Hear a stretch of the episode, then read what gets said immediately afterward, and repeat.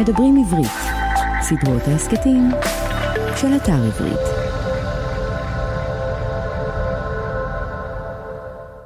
שלום, אני רפי טופז ואתם מאזינים לסדרת ההסכתים כותבים עברית של אתר עברית. סדרה זו היא חלק ממדברים עברית, ערוץ ההסכתים של האתר. מדי פרק נפגוש סופרת או סופר ונדבר על הרצון או הדחף לכתוב, על החיים עצמם ושלל עיסוקים אחרים. והיום אני שמח לארח את הסופרת לי לפיד. היי לי, נתחיל? היי, שלום. כיף להיות פה. תודה רבה. וכמה פרטים קצרים מקורות החיים שלי.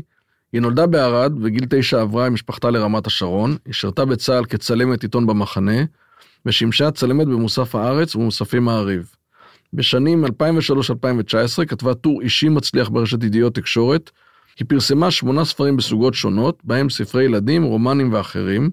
בין ספריה, ספרה הראשון, סודות ששמרתי בבטן, שהיה רב מכר, אשת חיל, להיות אימא של חייל, והרומן זרות, שזכויות התרגום שלו נרכשו בידי הרפר קולינס.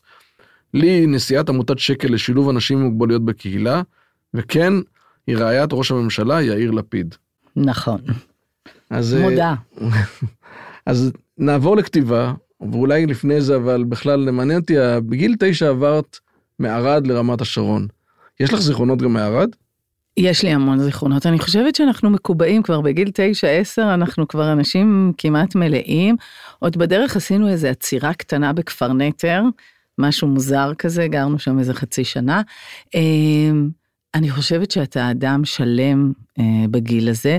אחותי, שהייתה בת שנה כשעשינו את המעבר הזה, היא כבר ממש רמת שרונית.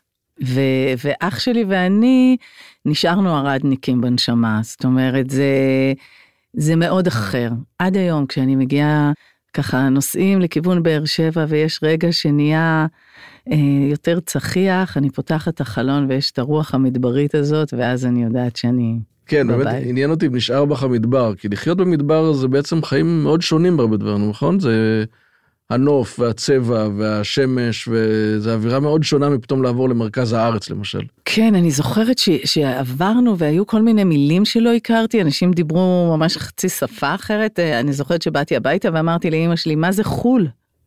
אז היא אמרה, זה חוץ לארץ. אז, אה, אז היה את הדבר הזה, וכן, יש משהו בערד, שגם זה היה יישוב קהילתי מאוד. זה היה באמת ניסיון לעשות עיירת פיתוח קצת אחרת, ואז כולם הכירו את כולם, וכל ההורים, היה באוטובוס ואוסף את כולם למפעלי ים המלח, ו, ורותם דשנים, וכל הדברים האלה, וכל ההורים היו נוסעים. אה, אני דבר נוסף זוכרת, שהאימהות היו מחלקות אה, אחת אה, עם השנייה, כל פעם שמישהי הייתה בחופשת לידה, אז כל הילדים היו אצלה. אז נגיד כשריקי רז הייתה בחופשת לידה, אז אנחנו היינו אצלה, וכשאימא שלי הייתה בחופשת לידה, אז תמי ואייל וכל הילדים של ריקי היו. וככה למדנו אוכלים שונים בכל משפחה, ו... אז היה מין רבע קיבוץ כזה. אה, זה מאוד מהותי, ב, ב, לדעתי, במי שאני, כן. ואגב, ההורים אה, הכינו אתכם, דיברו איתכם על המעבר הזה? אמרו לכם, דיברו איתכם על השונות, או שזה קרה? אה, אה, לא, אה, אני, אני זוכרת שזה היה חופשת פסח, הם אפילו לא חיכו לתחילת שנה. ככה זה היה פעם, לא... זה... ואמא אמרה, מחר עוברים, ובבוקר באה המשאית, ו... והתגלגלנו לכפר נטר, כן, אני חושבת ש... אה, אני צריכה לדבר עם אמא שלי על הדבר הזה שלא הייתה לנו הכנה מוקדמת, וזאת הייתה פרידה וקריאה מאוד מאוד דרמטית, באמת ה... להחליף זה היה כמו לעבור מדינה, ממש. זה אגב, נדבר על זה כמובן אחר כך, אבל את, יש משהו בספרים שלך שיש בו הרבה מאוד הכנה, והרבה מאוד שיתוף, והרבה מאוד זה שאני מניח ש... למשל לך היה מאוד מתאים מאוד להכין, כאילו לקראת מעבר שכזה, אני מניח ב... כן. למשל חושב על הספר על, על הצבא ועל הגיוס. שאני כשקראתי אותו אגב, אה, וגם אה, גם דנה, אשתי, אז חשבתי כמה זה חשוב וכמה זה היה חסר בתקופתנו למשל. מקסים. אה, כן, אתה יודע דרך אגב, באופן נורא מוזר, שזה ספר שממש לא הצליח. ו, ונורא עצוב לי על זה, כי כשהוצאתי אותו זה, זה ספר אה, שהוא מדבר באמת על הכנה לצבא, מה, לפני שאת מגייסת את הילד, מה כדאי לדעת? הוא נולד מזה שאני קצת אימא דבק, וליאור היה בשריון, וגם קיבל מלא ריתוקים, וגם ככה זה חיל שכמעט לא יוצאים ממנו. לא יודעת, ראש אכ"א אמר לי שעכשיו זה יותר בסדר, אני זה, אבל... והייתי נוסעת איתו מבסיס לבסיס, וסבתא שולה שלנו, שאולי נגיע לדבר עליה, כי גם כן בעניין של אה, ספרים, הסופרת, אה, אמרה לי, אם את כבר נוסעת לכל הבסיסים האלה, אז תכתבי ספר. אה, וכתבתי ככה את הספר, ואני חושבת ש... שהמון נשים, ואולי אנשים, לא רוצים ליד המיטה ספר שקוראים לו אמא של חייל, כי זה איזה מין הגדרה שככה הופכת את הבטן ואנחנו מכירים אותה ממחוזות אחרים.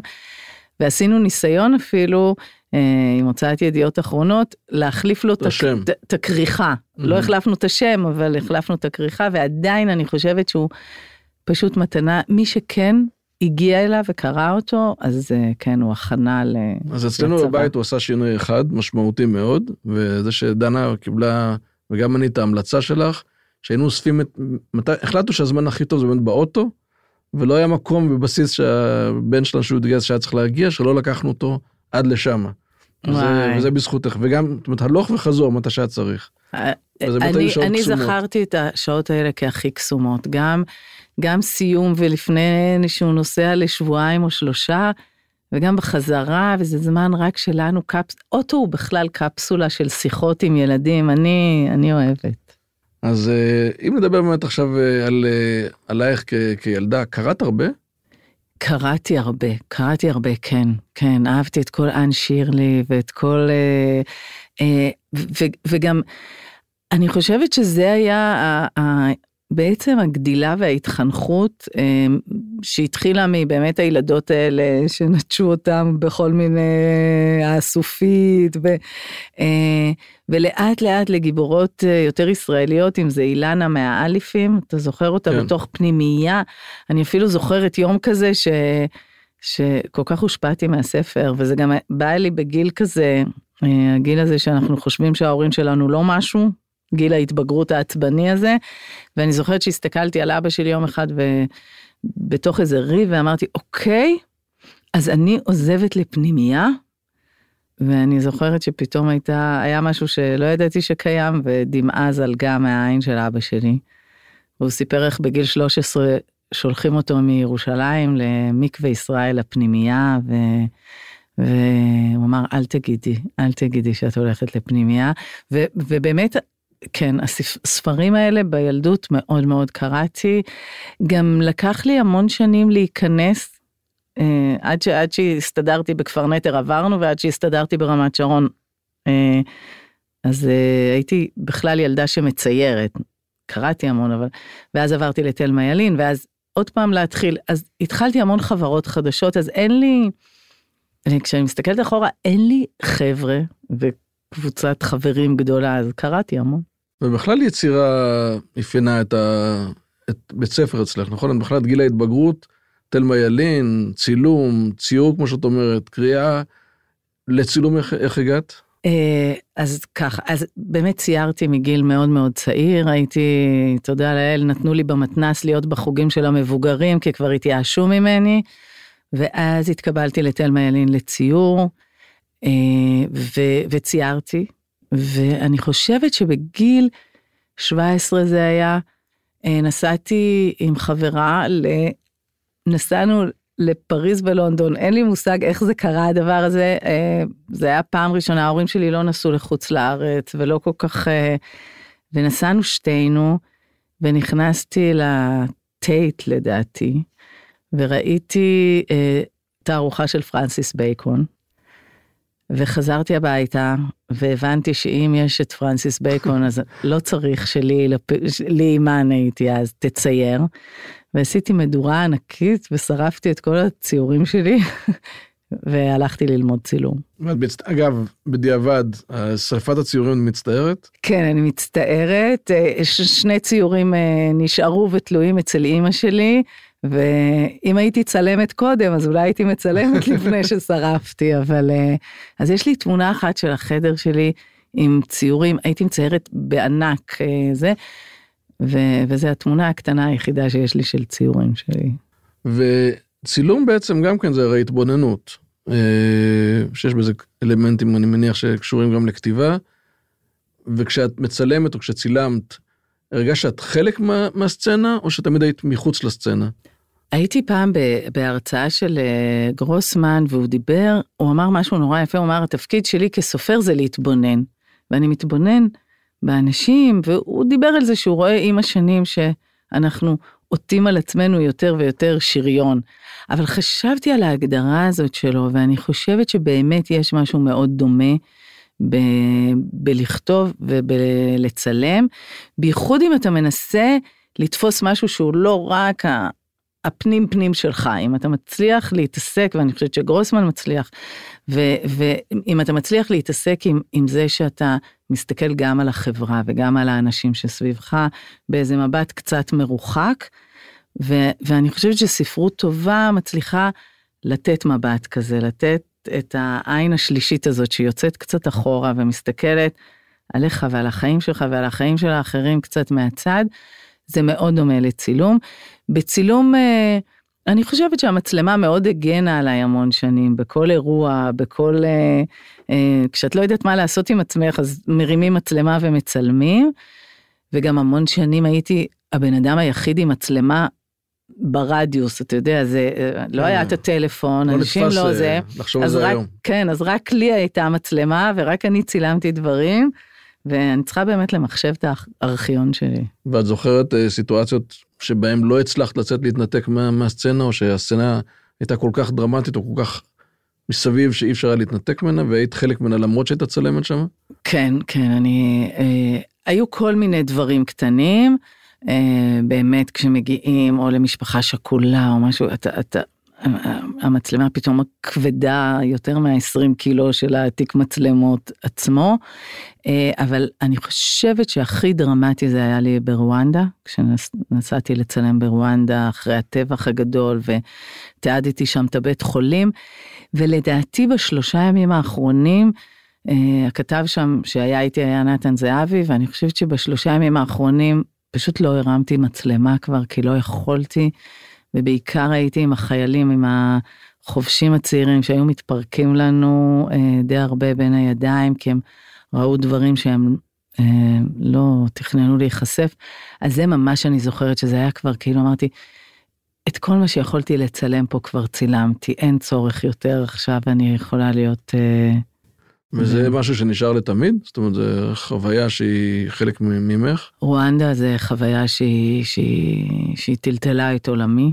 אה, חזרתי לארץ והיה לי ברור שאני רוצה להיות אימא, אני אפילו צלצלתי משם ואמרתי ליאיר, אני, אני חוזרת עם ילד.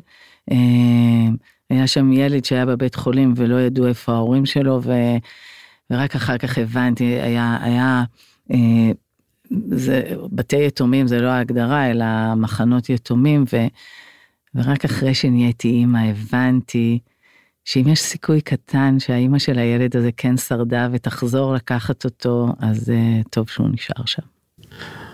ומתי החלטת uh, באמת להניח את המצלמה ולהתחיל uh, לכתוב? Uh, הייתי צלמת של מעריב, באמת צלמת עיתונות ממש ו- ואז גם עשיתי מגזין אבל בעיקר עיתונות והסתובבתי והיה לי אופנוע והכל אה, אה, אולי בשלב הזה כבר לא היה לי כי כי זאת הייתה זה, זאת הייתה הבקשה של טומי כשיאיר ואני התחתנו אז טומי לקח אותי לשיחה ואז הוא אמר לי תקשיבי אני איבדתי בת בתאונת דרכים אני מבקש שתוותרי על האופנוע בשבילי וויתרתי על האופנוע. אז הייתי, הייתי צלמת עיתונות קשוחה כבר בלי אופנוע, ו... והייתי בהיריון. עכשיו, עד שליאור נולד, היו שני הריונות שלא הצליחו, ואחר כך הייתי בשמירת הריון, זה היה ככה, אה, לא יודעת, איזה סימן שאני צריכה לעצור. אה, ו... ו... וכשחזרתי, אחרי שליאור נולד, הייתי צלמת של בית לסין עשר שנים וכבר מצאו צלם חדש, ובמעריב צ... מצאו צלמים חדשים, ו... וכבר לא הייתה לי את היכולת להיות זריזה כל כך, ו... כי הילד צריך לנהוג וצריך זה, ולא כל כך... אמ, והבנתי שאיבדתי את המקצוע שלי, שהוא באמת היה ההגדרה שלי ומי שאני, ו, ו, ואז התחלתי לכתוב. התחלתי לכתוב בפרץ של כעס נורא גדול. הקובץ במחשב קראו לו למה לא סיפרתם לי. כשאמרתם לי שנשים וגברים יכולים לעשות אותו דבר וזה הכל אותו דבר ואין anything you can do I can do better ופתאום הבנתי ש, שלא ושאם את רוצה להיות אימא אז גם התהליך הזה באמת של כמעט שנתיים עד, ש, עד שנולד ילד ושצריך לעזוב את הכל וש...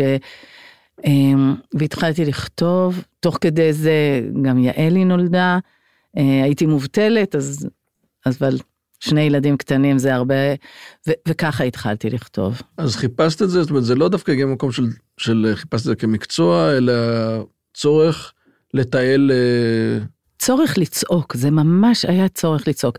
תראה, כש, בזמן שהייתי צלמת, אה, אז היות והתחתנתי עם משפחה אה, שכולם סופרים וכותבים, ו, ו, ובאמת אנשי רוח ואינטלקטואליה אמיתים, וכל השיחות בארוחות היו, זה כתב את זה, ומה אתם אומרים על הקרא החדש, וזה, ואני, אה, הילדה, הכי הרגשתי הילדה מערד שהגיעה ל...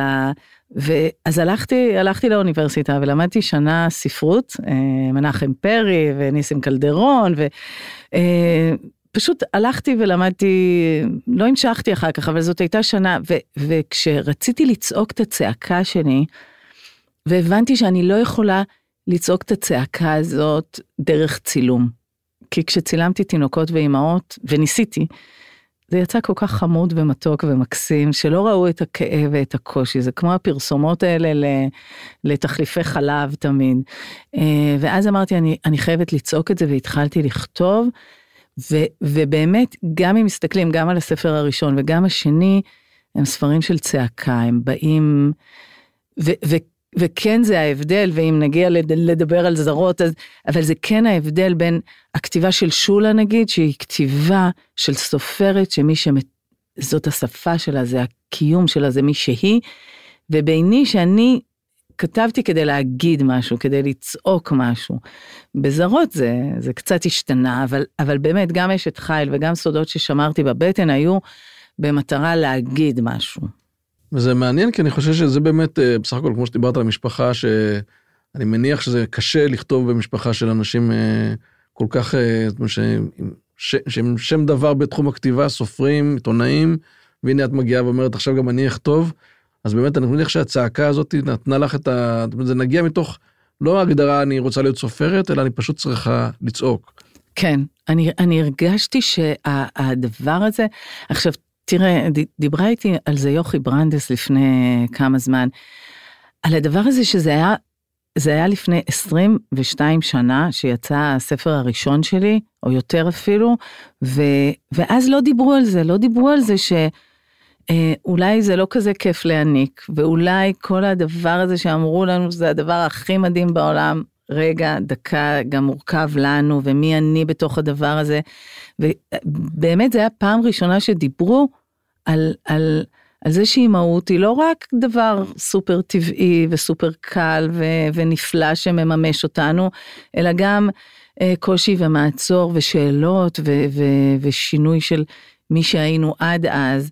אז, אז היה בזה משהו גם מאוד בומבה. אה, אני כן יכולה להגיד ש, אה, ש, שהייתה תמיכה אה, מהמשפחה, אה, וגם יש את... אה, צריך לתת להם לקרוא לפני ולהקשיב, כדאי להקשיב. אה, שולה תמיד תמיד תמיד פרגנה לי מהרגע הראשון וגם על המדור, ויאיר הוא, הוא מאוד, הוא ביקורתי על כתיבה, ושזה טוב, וזה קשוח גם. עד היום, כששולחים לו משהו, אני אומרת לו, אבל יאיר שלחו לי משהו וזה ממש גרוע, ולא נעים לי להגיד שזה גרוע, אני אכתוב שזה בסדר. אז אמר, לא, שאלו את דעתך כדי לדעת את דעתך. את צריכה להגיד, אם את חושבת שזה לא טוב, תגידי שזה לא טוב. ויאיר אומר, ו... ואני חושבת שבזכות זה הספרים שברגע שהם יצאו הם היו כבר בסדר. באמת על, על הספרים ועל הנושא שלהם, וכמו שאת אומרת, את אמרת וכתבת דברים שלא דיברו עליהם אולי קודם, שבאמת, אם אני אומר, זה פרפרזה, את יודעת, יש את המשפט הראשון באנה קרנינה, אני בכוונה אומר, זה המשפט הראשון, כי כולם מצטטים אותו, אבל הוא באמת מתחיל את הספר, שכל המשפחות מאושרות אותו דבר והן אומללות בדרכן, שדווקא את בעצם במקום מסוים אומרת משהו אחר. את אומרת שגם באומללות יש קווים משותפים, לא דווקא אומללות, אבל קושי. יש בקושי דברים משותפים, וביחד עוזר, ויש פתרונות, ובוא נדבר על זה.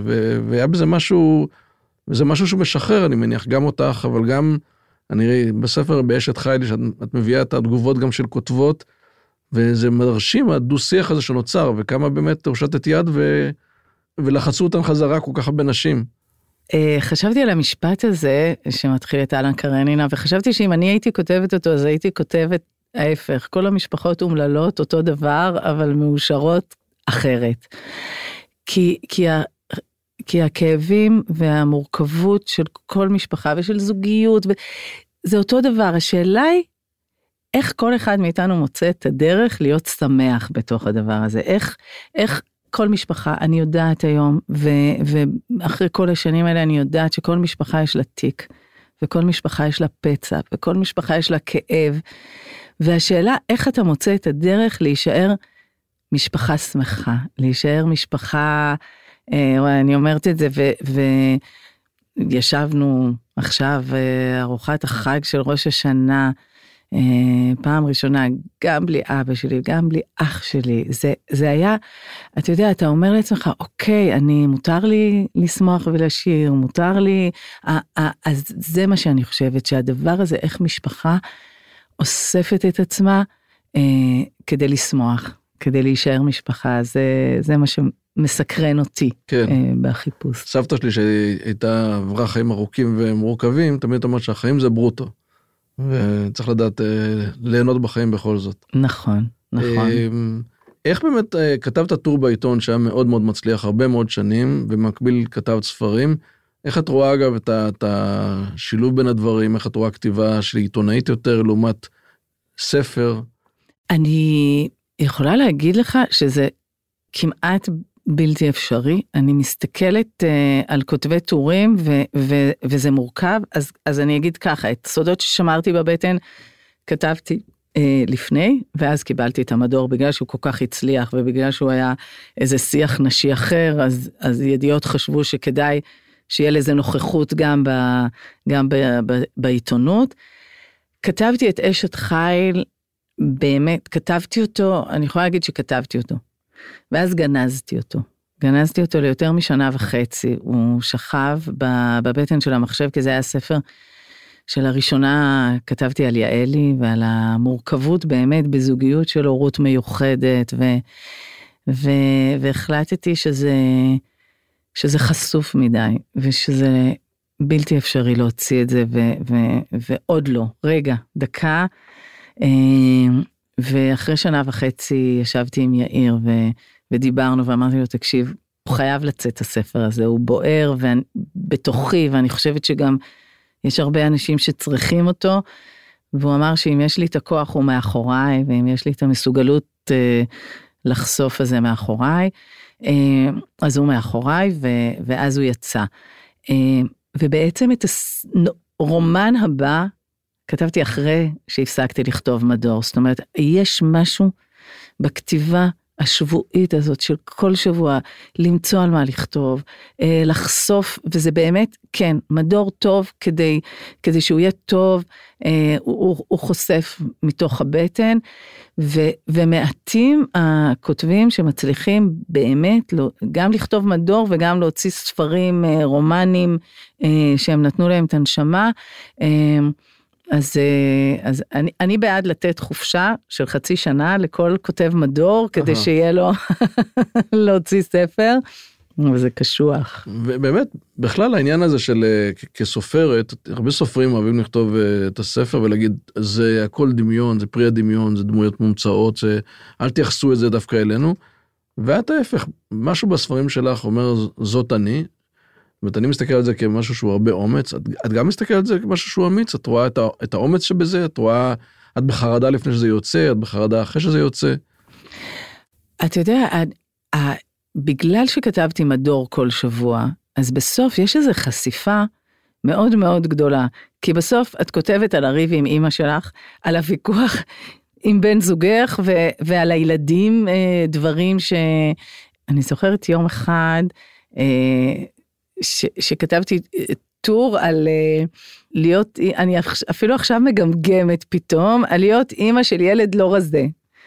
אה, והעורך קרא לי והוא אמר לי, לי, אל תפרסמי את זה. עזבי.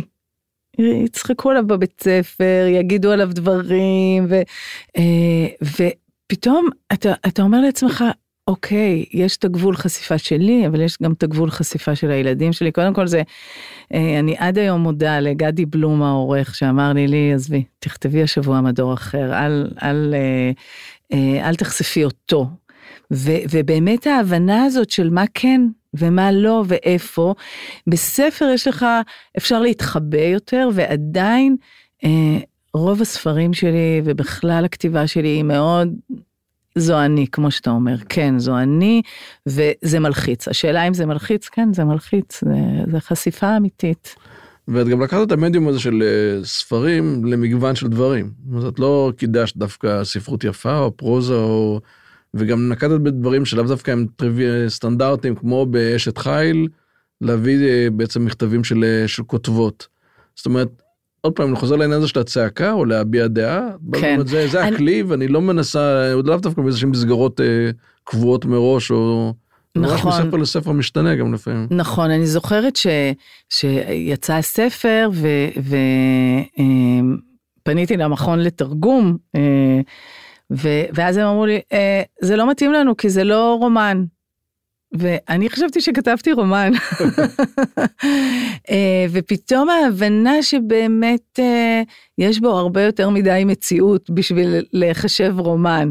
אה, אני לא יודעת, זה, זה מעורבב לי, אני לא אומרת לעצמי, אני אסתיר או לא אסתיר, ו- ובסוף יש משהו בזה ש, שהסופר, תקשיב, תמיד סופר כותב את האמת שלו, את הבטן שלו, את המאוד, אני יכולה להגיד לך על זרות שהוא הכי רומן, הוא הכי נחשב, אה, רחוק מהחיים שלי, נורא קשה לזהות אותי בתוכו. אה, אני לא בטוחה שהוא לא הכי אישי על הפצע הכי כואב של משפחה, שיש ילד שעזב את הארץ, ואח אה, שלי שהמון המון שנים חי בחו"ל. אה, אז, אז אני לא יודעת מה יותר נכון. אה, ו... אז אם, אם באמת נדבר רגע על זרות, אה, רומן שמאוד הצליח, יצא ב-21, אה, איך הוא נולד? וואי, הוא נולד אה, הרבה שנים קודם, לפני איזה שש או שבע שנים, כתבתי סצנה בחדר מדרגות אה, של אישה קשישה שיורדת, אה, ובחדר המדרגות מסתתרת בחורה צעירה עם מיני קרוע, בלי טלפון, בלי כלום, היא ברחה, היא מתחבאת שם מאנשים שרודפים אחריה, והאישה המבוגרת יורדת במדרגות ורואה אותה ואומרת לה, דנה, דנה שלי, סוף סוף חזרת אליי. היא לא דנה, זו נינה, והיא הולכת לגור עם האישה המבוגרת, ומשם זה מתחיל. אה, כתבתי את זה מזמן מזמן, ועבדתי שלוש שנים על תסריט שלא יצא ממנו כלום, אה, והייתה שם אה, רונית וייס ברקוביץ', עורך תסריטאית אדירה וענקית, והיא ערכה את הספר של יאיר, את זיכרונות אחרי מותי, ואנחנו חברות והיא עזרה לי בתסריט, ו... וסיפר, היא אמרה לי, את לא כותבת משהו עכשיו? אז אמרתי לה, תקשיבי, התחלתי איזה משהו. ואז סיפרתי לה על זה, ואחת לחודשיים היא הייתה כותבת לי, מה שלום האישה מחדר המדרגות? מה שלום הבחורה הצעירה? ותמיד היה משהו עוד יותר, וכשהפסקתי, אה, הופסק המדור שלי בידיעות אחרונות, אז היא אמרה לי, עכשיו אין לך תירוצים.